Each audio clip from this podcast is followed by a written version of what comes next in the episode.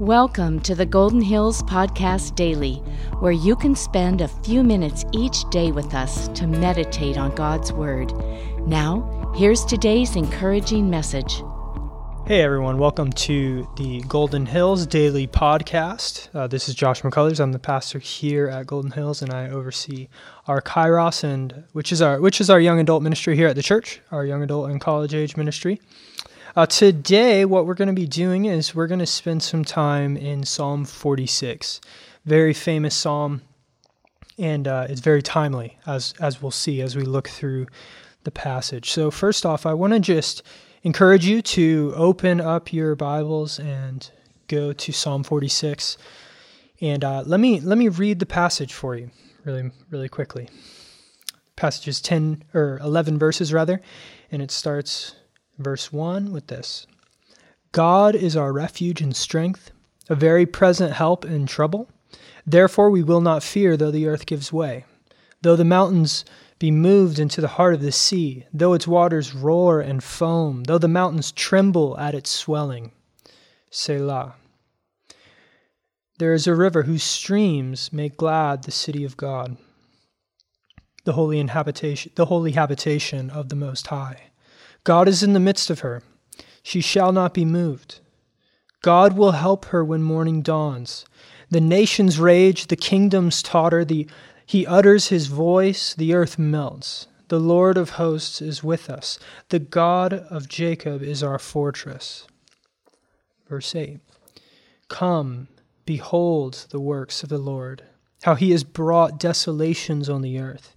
He makes wars cease to the end of the earth. He breaks the bow, he shatters the spear, and burns the chariots with fire. Be still and know that I am God. I will be exalted among the nations, I will be exalted in the earth. The Lord of hosts is with us, the God of Jacob is our fortress. Now, let me just provide a quick overview of what's happening in the passage, and then I want to focus on the last stanza, verses 8 through 11. So, if you're looking at your Bible, you'll see there are really three stanzas here. There are three sections of this psalm. The first is found in verses 1 through 3. And here, what we see is that there's this contrast between the steadfast faithfulness of God and the unpredictability of the fallen world that we live in. Remember, we live in a world that is affected by the fall. Through Adam and Eve and their, their sin in the Garden of Eden, sin has corrupted not only humanity, but sin has corrupted even the world that we live in. And so, as we see here, there's, there's what seem to be uh, described as earthquakes, these mountains falling into the heart of the sea. There's, there's unpredictable storms. The waters roar, they foam at the, the presence of a storm.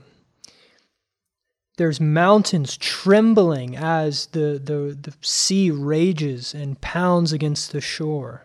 And yet, in contrast to these, these unpredictable components of the world that we live in, is our God, who is a refuge, He is a strength, He is a present help in trouble. So that's the first section of the psalm. Our God is steadfast. He is faithful, even as the world around us proves so unpredictable and so fearful for us. The second stanza of this psalm is found in verses 4 through 7. And the overarching theme here is the fact that our God, He dwells in the kingdom of God. And, and the kingdom of God is contrasted with the kingdoms of the earth. So we have the kingdom of God described as this place where it is a, a holy habitation of the Most High. It, it's a place where there's this river that goes out into the nations and makes glad the inhabitants of this city. God is in the midst of the city, it will not be moved.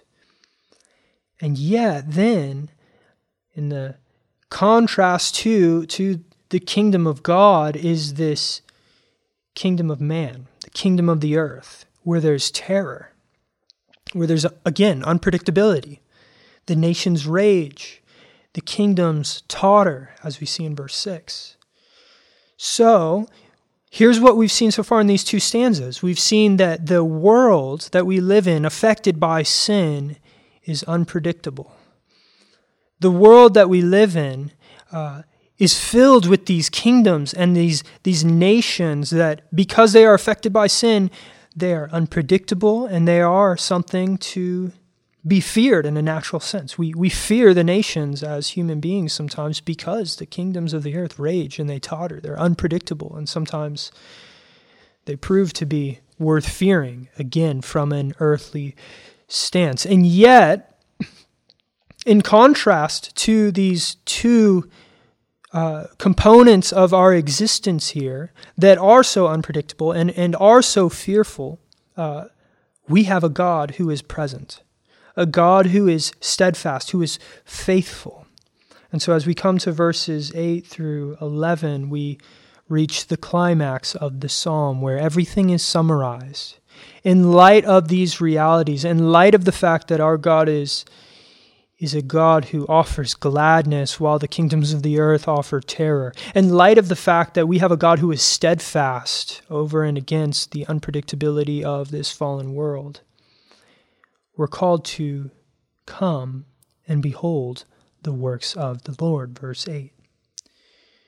We behold what God has done. We sit and we are still resting in God's sovereignty and in his providence. If you really want to summarize this psalm, that's the summary of it. We can trust in the providence of God even in the face of hostility. Be still and know that I am God. I will be exalted among the nations, I will be exalted in the earth. And then notice verse 11 the Lord of hosts is with us. The God of Jacob is our fortress.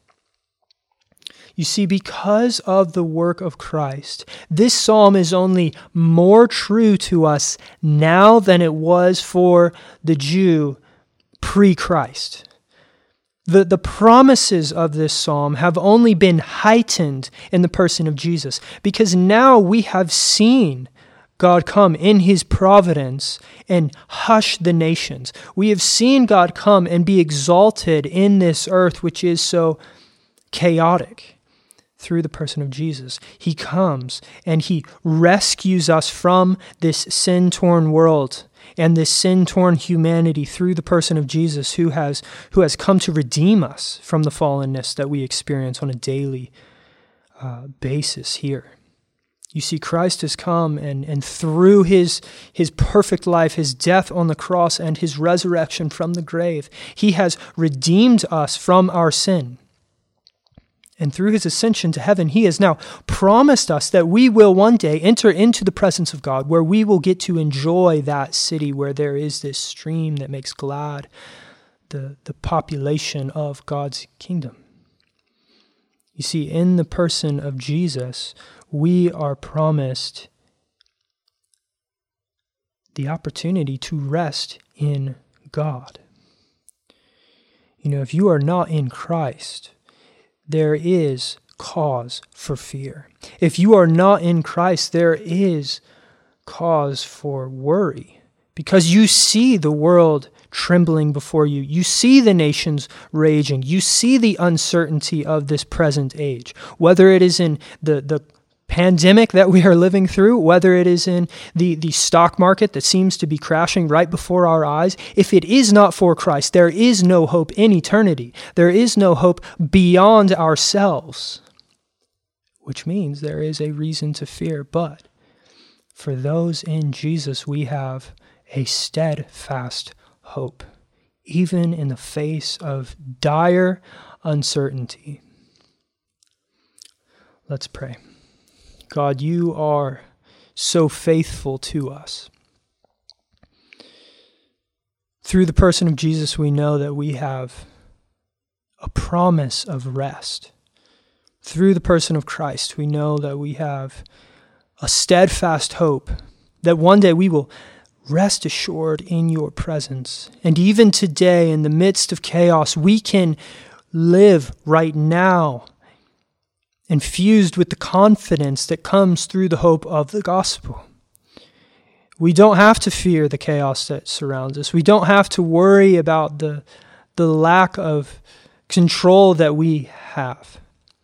We don't have to worry about the, the fact that everything around us seems to be shaking before our eyes. We have our steadfast hope in you, the sovereign God of history, the God who rules and reigns from on high. Help us to live in light of what you have done and to walk in this confidence that we have through Christ. We pray all of this in his name. Amen. We hope today's episode was a blessing to you. Please make sure to subscribe to the Golden Hills Podcast in your favorite podcast app like Spotify, Google Play, or Apple Podcast. And of course, you can always find us on the web at www.goldenhills.org. We hope you'll visit with us again tomorrow.